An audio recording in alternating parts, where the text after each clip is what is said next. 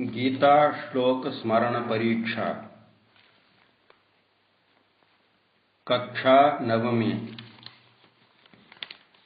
चतुर्विधा भजन्ते माम्। जनः सुकृतिनोऽर्जुन। आर्तो जिज्ञासुरर्थार्थी। ज्ञानी च भरतर्षभ अक्षरम् ब्रह्म परमम्। स्वभावोऽध्यात्ममुच्यते भूतभावोद्भवकरो। विसर्गः कर्मसञ्ज्ञितः अधिभूतम् क्षरो भावः पुरुषश्चाधिदैवतम् अधियज्ञोऽहमेवात्र देहे देहभृताम् वर तस्मात् सर्वेषु कालेषु मामनुस्मर युध्य च मय्यर्पितमनो बुद्धिर्मामे वैश्यस्य संशयम् मामुपेत्य पुनर्जन्म दुःखालयमशाश्वतम्। नाप्नुवन्ति महात्मानः संसिद्धिम् परमाङ्गताः। आब्रह्मभुवनाल्लोकाः पुनरावर्तिनोऽर्जुन मामुपेत्य तु कौन्तेय। पुनर्जन्म न विद्यते। शुक्लकृष्णे गतिह्येते जगतः शाश्वते मते। एकया यात्यनावृत्ति मन्यया वर्तते पुनः मयाध्यक्षेण प्रकृतिः सूयते सचराचरम्। हेतुनानेन कौन्तेय जगद्विपरिवर्तते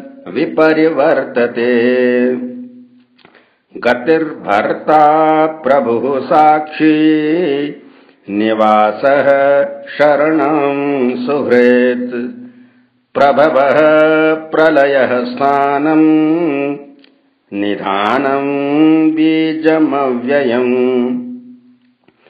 ते तम् भुक्त्वा स्वर्गलोकम् विशालम् क्षीणे पुण्ये मर्त्यलोकम् विशन्ति। एवम् त्रये धर्ममनो प्रपन्ना गता गतम् काम कामा लभन्ते। अनन्याश्चिन्तयन्तो माम् ये जनः पर्युपासते। तेषाम् नित्याभियुक्तानाम् योगक्षेमम् वहाम्यहम् पत्रम् पुष्पम् फलन्तोऽयम् यो मे भक्त्या प्रयच्छति। तदहम् भक्त्युपहृतमश्नामि प्रयतात्मनः। यत्करोषि यदश्नासि यज्जुहोषि ददासि यत् यत्तपस्यसि कौन्तेय। तत्कुरुष्व मदर्पणम् अपि चेत् सुदुराचारो भजते मामनन्यभाक् साधुरेव समन्तव्यः। सम्यक् व्यवसितो हि सः क्षिप्रम् भवति धर्मात्मा। शश्वच्छान्तिम् निगच्छति। कौन्तेय प्रतिजानीहि न मे भक्तः प्रणश्यति। मन्मना भव मद्भक्तो नमस्कुरु मामे वैश्यसि युक्त्वैव मात्मानम् मत्परायणः। महर्षयः सप्त पूर्वे चत्वारो मनवस्तथा। मद्भावा मानसा जाता येषाम् लोक इमः प्रजाः अहमात्मा गुडाकेश सर्वभूताशयस्थितः। अहमादेश्च मध्यम् च भूतानामन्त एव च।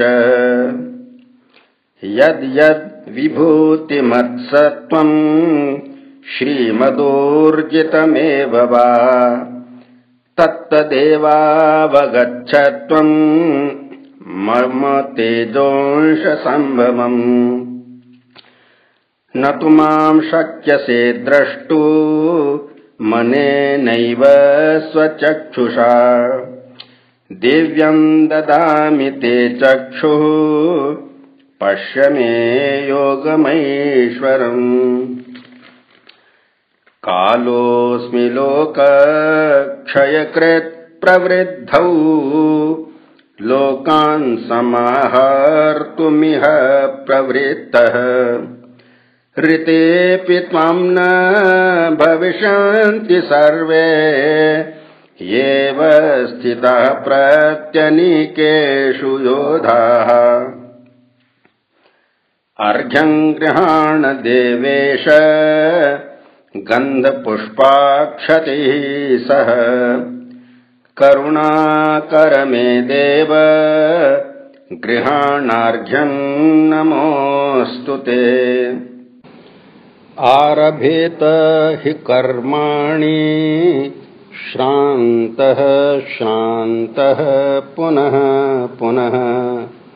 कर्माण्यारभमाणम् हि पुरुषम् श्रीर्निषेवते। उद्यमेन हि सिद्ध्यन्ति, कार्याणि न मनोरथैः। न हि सुप्तस्य सिंहस्य प्रविशन्ति मुखे मृगाः। उत्तिष्ठत, जाग्रत, प्राप्य वरान्निबोधत क्षुरस्य धारा निशिता दुरत्यया। दुर्गम् पथस्तत्कवयो वदन्ति